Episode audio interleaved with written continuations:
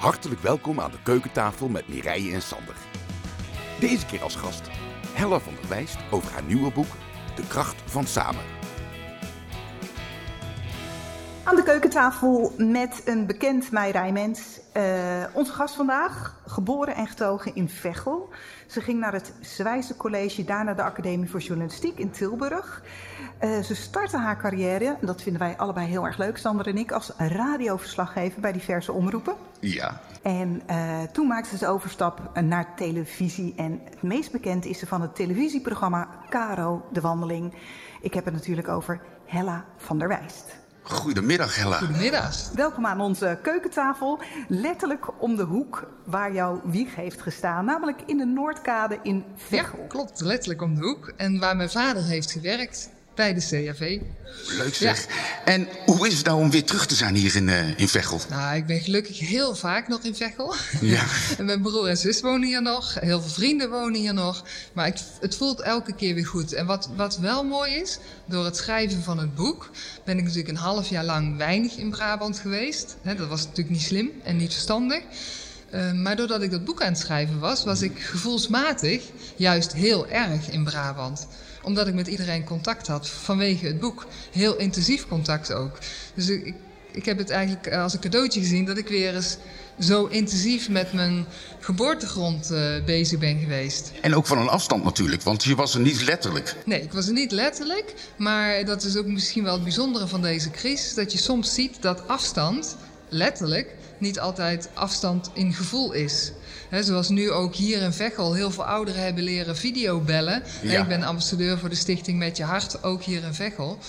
Um, die ineens met elkaar contact hebben via videobellen. Heel mooi programma trouwens op YouTube. Hele leuke filmpjes staan er ook over op YouTube inderdaad. Uh, oudere mensen vanuit jouw thuis hè, wordt, dat ja. gestreamd. Ja, heel erg ja. leuk. Maar wat, wat, wat het bijzonder daarvan is, is dat nu dus uh, sommige ouderen meer contact hebben met hun kinderen die wat verder weg wonen dan voor de crisis. En dat effect heb ik eigenlijk ook een beetje. Doordat ik zo met dat boek aan het schrijven ben geweest, heb ik ongelooflijk veel gebeld en gemaild met alle mensen in Veghel. Misschien wel meer dan normaal. Op afstand, maar toch dichtbij.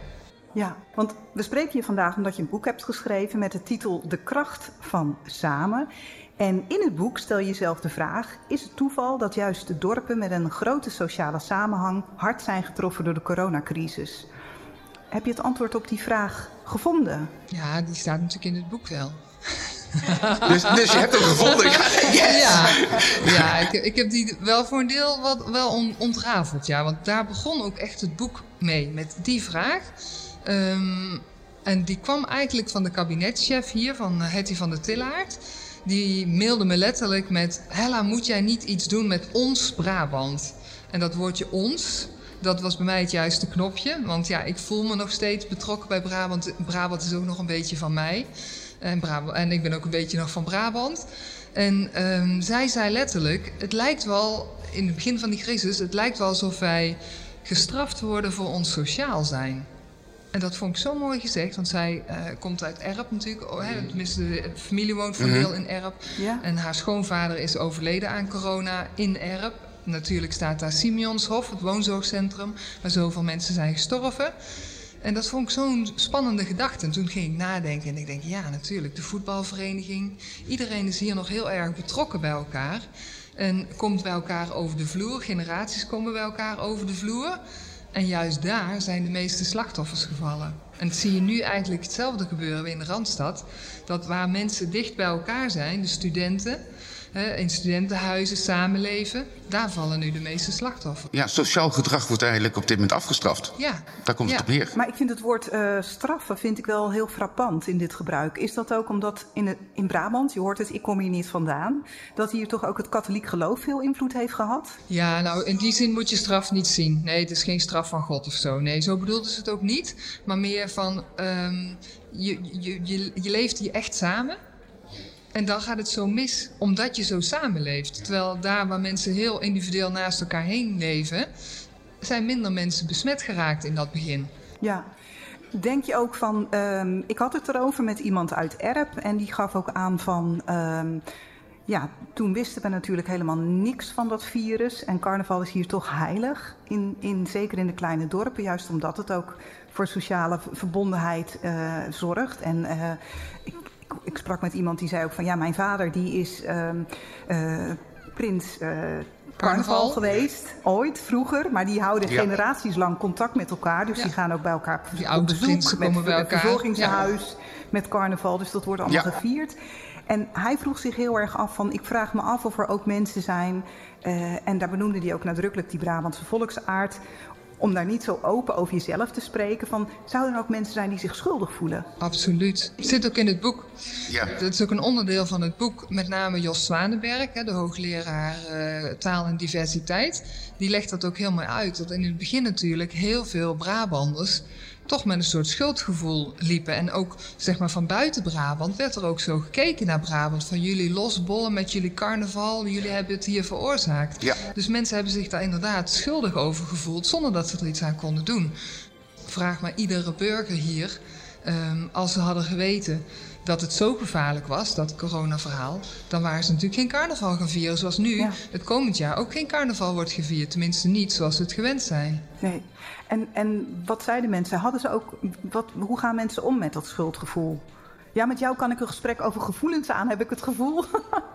Omdat, ja, je hebt natuurlijk heel veel mooie programma's erover gemaakt. Je, je uh, ja, je hebt ook boeken geschreven over troost en over rouwen. Met jou, ik en wandelen, niet vergeten. En, en, wandelingen. Maar je durft de diepte in, dus ik spring ook maar meteen in diepe. Ja, ja dat, dat is wel moeilijk om dat zo eventjes te zeggen... wat mensen met dat schuldgevoel hebben gedaan. Maar wat ik wel heb gezien is dat het schuldgevoel denk ik voor een deel ook weer helemaal in balans is gekomen. Omdat hier zo die schouders eronder is gezet. En dat brengt dat gevoel denk ik weer een beetje in balans. Er is hier zo Daarom heet het boek ook echt De Kracht van Samen. Hier zijn zoveel hartverwarmende dingen gebeurd in Brabant. Dat mensen voor elkaar opkwamen. Voor de zorg natuurlijk. de zorghelden. Nou, er was bijna geen huis hier waar geen shirt of iets voor de raam hing met uh, applaus voor de zorghelden. En als je zag, als er een, een, een uitvaart was, hoeveel mensen er aan de straat stonden om iemand uitgeleide te doen. Ik denk dat dat heel veel van dat schuldgevoel in balans heeft gebracht. Misschien niet naar buiten toe, maar wel in ieder geval voor de mensen zelf. Wat heeft jou zelf het meeste geraakt eigenlijk tijdens het hele onderzoek naar het boek?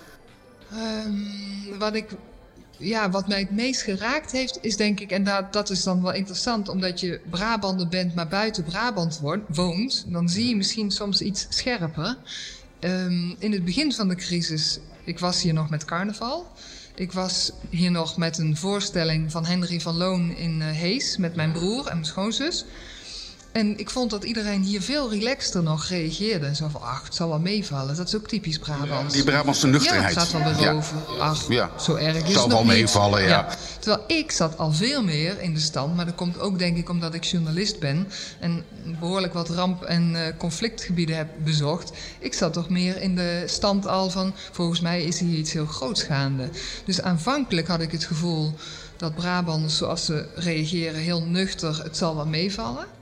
En toen het eenmaal begon, ehm, toen was het mhm. eigenlijk een stille ramp. Ik noem ook één hoofdstuk de stille ramp. Mhm. Omdat ik het idee had dat buiten Brabant niemand door had wat hier zich afspeelde. Als ik mijn vrienden en, en bekenden in het gooi vertelde wat ik allemaal hoorde via dus de mensen die ik natuurlijk allemaal uh, gevraagd had om een dagboek bij te gaan houden voor mij. De burgemeester, de uitvaartondernemer, de zorgmanager. En daar hoorde ik natuurlijk alle verhalen van. En als ik dat deelde met de mensen in mijn omgeving, dan keken ze me echt zo aan. Gebeurt dat in Brabant? Het is ook heel Brabants om dat niet van de daken te schreeuwen. Ja, niet om alles uit het boek, maar een van de titels ook is Samen alleen, hè? Ja. In het boek. Dus, en dat, dat, dat, dat, eigenlijk is dat een beetje wat, wat je hier in Brabant had. We waren samen, maar voor de rest van Nederland waren we wel alleen. Ja, dat... ja, en dan laat je ook dus als Brabander niet snel van je horen. Wij zijn niet van de voorgrond. Ik denk wel eens als deze ramp als eerste was gebeurd in Amsterdam... of nu in Den Haag dan had heel Nederland precies geweten wat er allemaal gebeurd was. En dat is typisch Brabants, denk ik. Dat, dat, dat hier lossen we ook heel veel graag zelf op. Hè? En ga je niet roepen wat er allemaal gebeurt. Ja. En natuurlijk zijn er heel veel berichten wel naar buiten gekomen. Hè? Toen de ambulances natuurlijk in file voor Bernhoven stonden. Ja. Toen viel volgens mij landelijk pas echt het kwartje.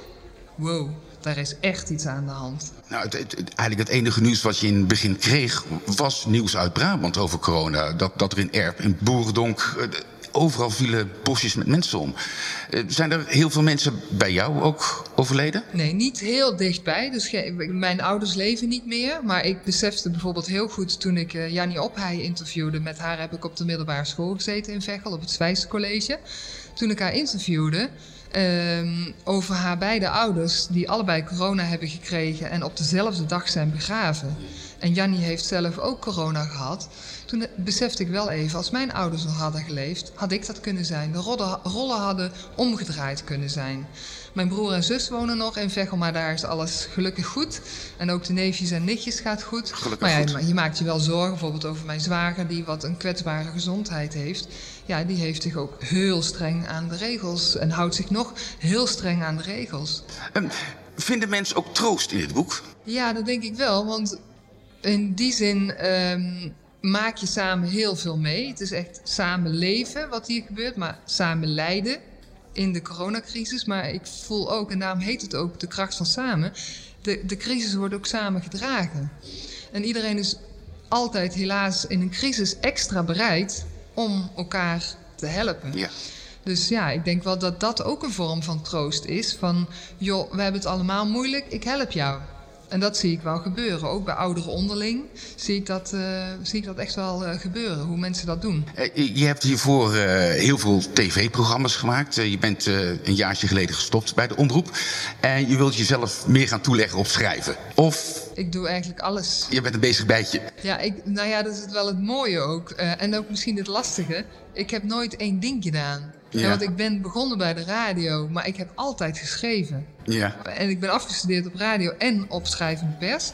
Maar ik ben gaan werken bij de tv. En terwijl ik bij de tv werkte, schreef ik ook. Ja. En deed ik soms radio. Nu ben ik weer radio bijvoorbeeld aan het doen. Elke maandagavond uh, heb ik een radioprogramma nu op Radio 5. Ja. Dus ik ben niet ik stop mezelf niet graag in een hokje en andere mensen eigenlijk ook liever niet. En je bent als radioverslaggever begonnen bij de lokale omroep. Welke omroep is dat? Omroep Tilburg. En natuurlijk vanuit de academie begint ja. iedereen bij Omroep Tilburg. Academie. En daarna natuurlijk Omroep Brabant.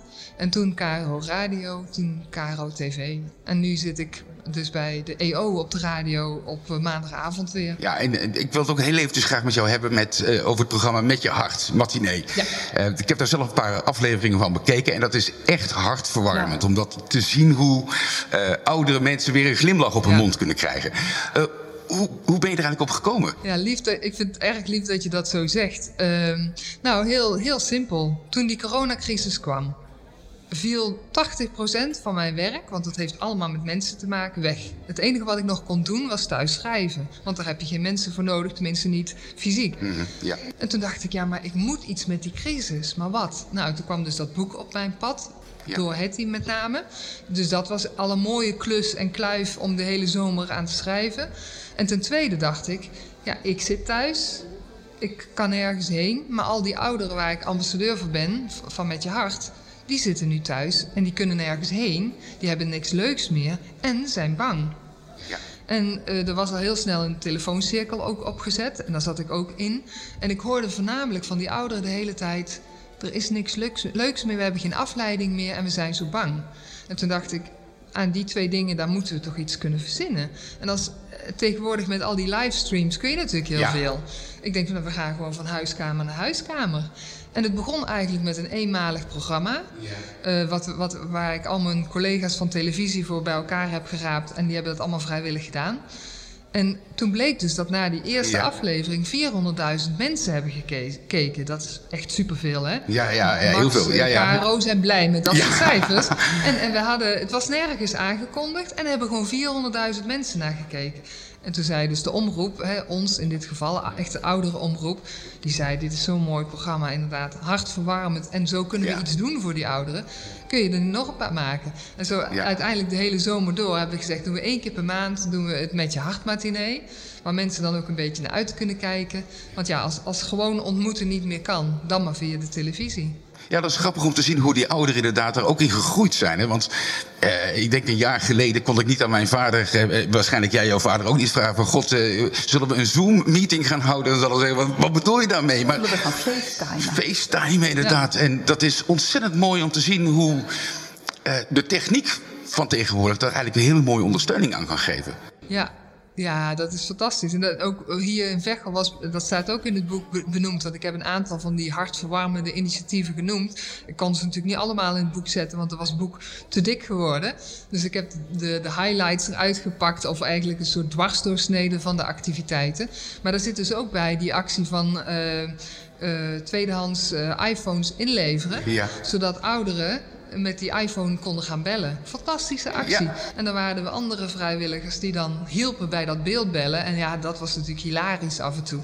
He, want uh, Esther de Bier, dus de oudere adviseur hier, die zei ook van ja, het was natuurlijk af en toe te gek, te grappig voor woorden. Probeer maar eens op afstand aan een oudere uit te leggen. in de deuropening uit te leggen hoe die moet videobellen. En dan zetten ze het op een papiertje wat ze moesten doen. En dan zeiden die ouderen, mag ik dat papiertje wel aannemen? Weet je, anders is het natuurlijk ook wel weer best Ja. wel een gedoetje. Maar, zegt zij ook, er zijn nu best veel mensen die, die hebben nu door die coronacrisis echt meer contact met hun kinderen. Ik zei het al straks ook al een keer. Dus dat is dan de meerwaarde. En Ja. voor die kinderen die ver weg lopen, wonen, is het natuurlijk een geruststelling dat ze heel makkelijk eventjes kunnen horen: gaat het goed met pa of ma? En hoeven niet die kilometers eh, te maken en het risico op besmetting, eh, zeg maar. Ja, en bellen, als je wat ouder bent, dan gaat het met je gehoor ook vaak wat slechter. En dan is beeldbellen wel veel fijner eigenlijk. Ja, ja. Want ook. dan kan je ook iemand zien en dan hoef je niet de hele tijd te praten. En eh, ja, Ja, maar ook bijvoorbeeld eh, Met je Hart eh, heeft, heeft ook al, en, en daar doen nog niet veel ouder, ouderen aan mee, maar dat gaat denk ik ook nog wel een vlucht nemen. Dan gaan ze tegelijk eten via Zoom. Hè, dus eh, dat, dan zit je En toch niet alleen. spelletjes. En Maar spelletjes. je hebt, je hebt te- tegenwoordig, ik, ik doe het ook één keer in de week of één keer in de twee weken. Dan gaan we, uh, pubquiz gaan we online spelen met vrienden. Hè? Dat is heel erg leuk. Dan heb je een, eh, of een FaceTime of een Zoom-connectie en je logt in op een andere website. Ja. En dat kun je inderdaad ook met opa en oma doen en de kleinkinderen. Dat is ons, ja, beter dan niks in ieder geval. En ik kom erachter dat het ook nog heel erg leuk kan zijn. Want je voelt je op een bepaalde manier achter zo'n micro of achter zo'n camera toch wat veiliger. Ja. Het is, het is, ja, ik vind het wel, wel heel erg mooie ontwikkelingen. En een andere vraag. Hè? Jij hebt eh, heel veel programma's over rouwverwerking, eh, over eh, mensen missen gemaakt. Vanuit welke passie is dat eigenlijk ontstaan?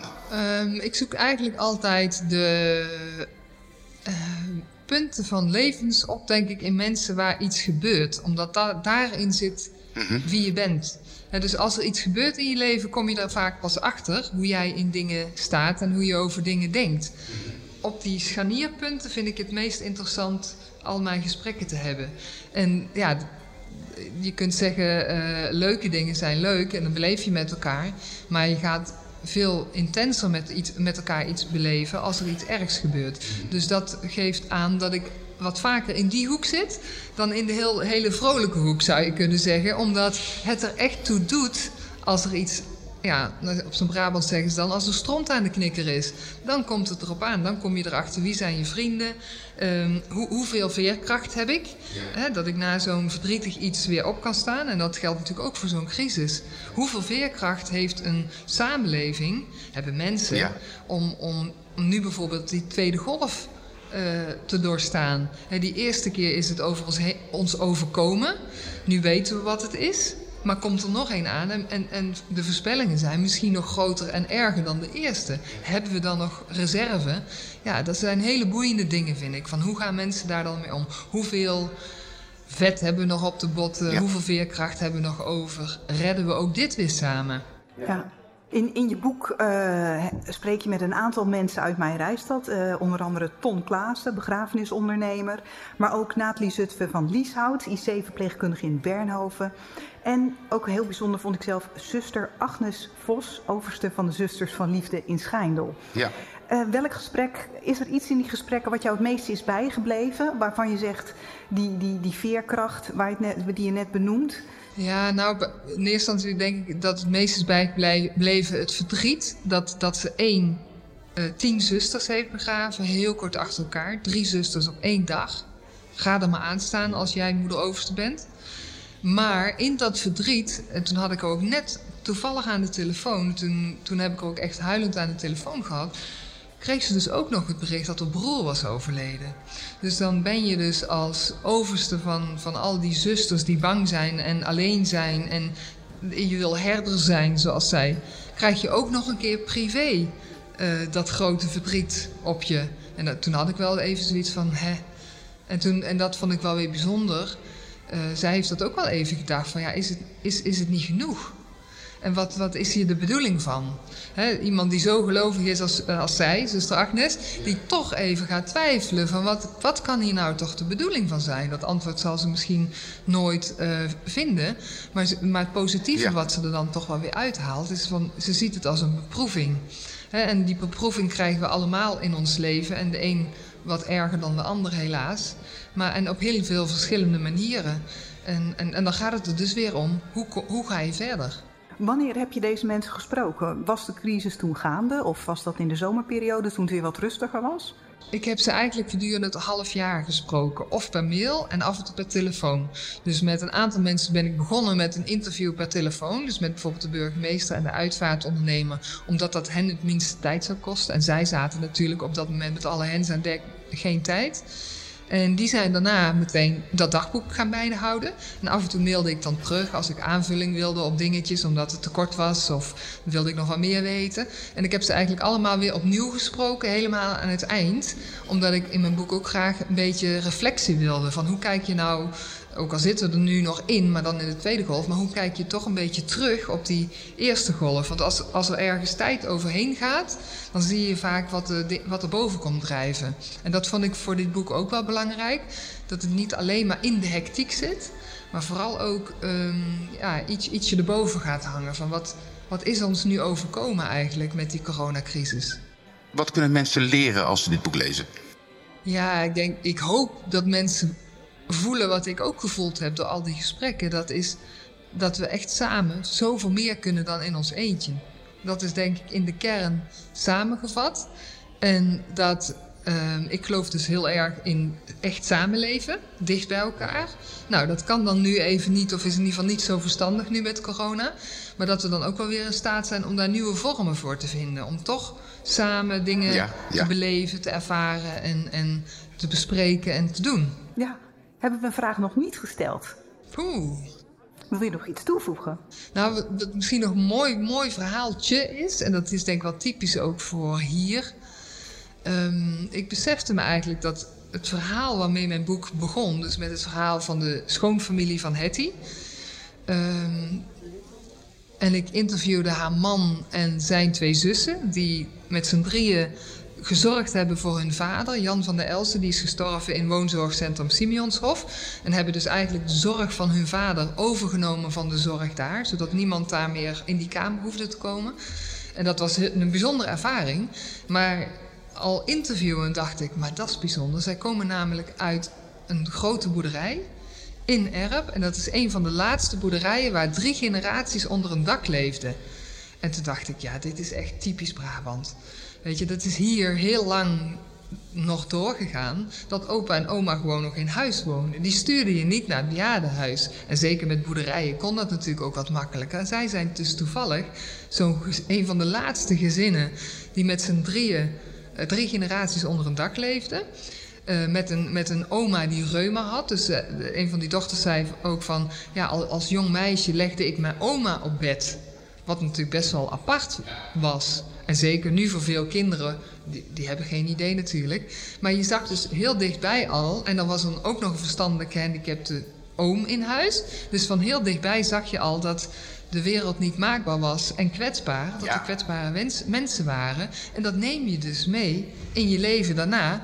Want zij hebben dus als drie kinderen besloten... wij gaan voor papa zorgen tot hij sterft. Dan hoeft hij niet naar het ziekenhuis, niet naar de IC, niet aan de slangen. Mooie verhalen zijn dat, ja. Typisch van hier. Uh, typisch van hier zijn ook uh, krollen die jij graag eet bij uh, een bepaalde bakkerij in Veghel. Jullie hebben Twitter gevolgd, zeker. De, de krollen discussie. Nou ja, we vroegen ons ook af, wat is jouw favoriete plekje in mijn rijstad? Ja. Ja, ik heb natuurlijk wel iets met de A. Wandelen bij de A. Uh, om, ik vind sowieso water wat stroomt, dat geeft energie. En daar zit ook vaak wel een mooie omgeving meteen aan vast. Want daar gebeurt qua natuur ook veel. Dus ja, eigenlijk een heel stuk bij de A vind ik heel mooi. Maar ik, ik kan ook heel erg genieten bijvoorbeeld van die vistrap. Dat is dan wel heel erg gemaakte natuur. Ja. Maar ik vind wel weer goed dat dat gebeurd is vlakbij het gemeentehuis. Dus ja, ik denk dat dat wel Maar ja, ik ken ook alle bossen ken ik hier in de omgeving. Veghel zelf heeft natuurlijk niet zoveel bos. Maar de Erpse bossen, ik heb ze allemaal gehad. Eert, ik, nou ja, ik kan, de verschillen kan ik kun je zien. een wandeling aanraden voor luisteraars? Ja, ik, denk, ik zou echt kiezen denk ik voor de wandeling eh, die langs de A gaat. Dus eh, door, door het A en eh, de A, tussen A en Dommel, zeg maar. Denk je dat je ooit nog terugkomt naar Brabant? Ik sluit niks uit, zou een politicus zeggen. ik, ik denk er echt wel eens over na. Ehm, en het, het, het, er zou ook mij niets tegenstaan om dat niet te doen. Alleen woon ik op dit moment in een heel fijn huis. Dus ik, ja, er zou wel een reden moeten zijn waarom ik dat huis zou willen verlaten. Ja. Dus ik, we- ik sluit niks uit. Daar hou ik het graag bij. Wij vonden het heel erg leuk om jou weer aan onze keukentafel in, eh, op de Noordkade te mogen interviewen. Eh wij wensen je heel veel succes met je boek natuurlijk. Dankjewel. En eh, wie weet tot de volgende keer. Wie weet, ik ben er weer. Oké, doei! Hoi.